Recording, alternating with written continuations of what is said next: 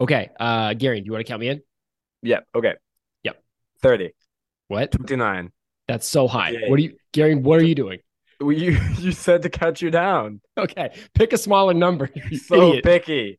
Okay. Three, two. What's going on, everybody? This is Alex and Garion from Critically Stupid. We are a Dungeons and Dragons real play podcast with new episodes available every other Friday on Spotify and YouTube.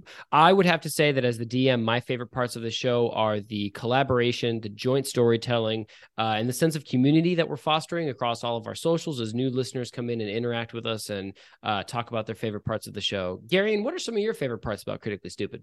Uh, that's a great question. I think my favorite part of the show is how the lives and relationships of everyone and anyone we interact with uh, shatter at our touch and presence.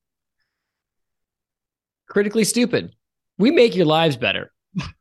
Available every other Friday on Spotify and YouTube.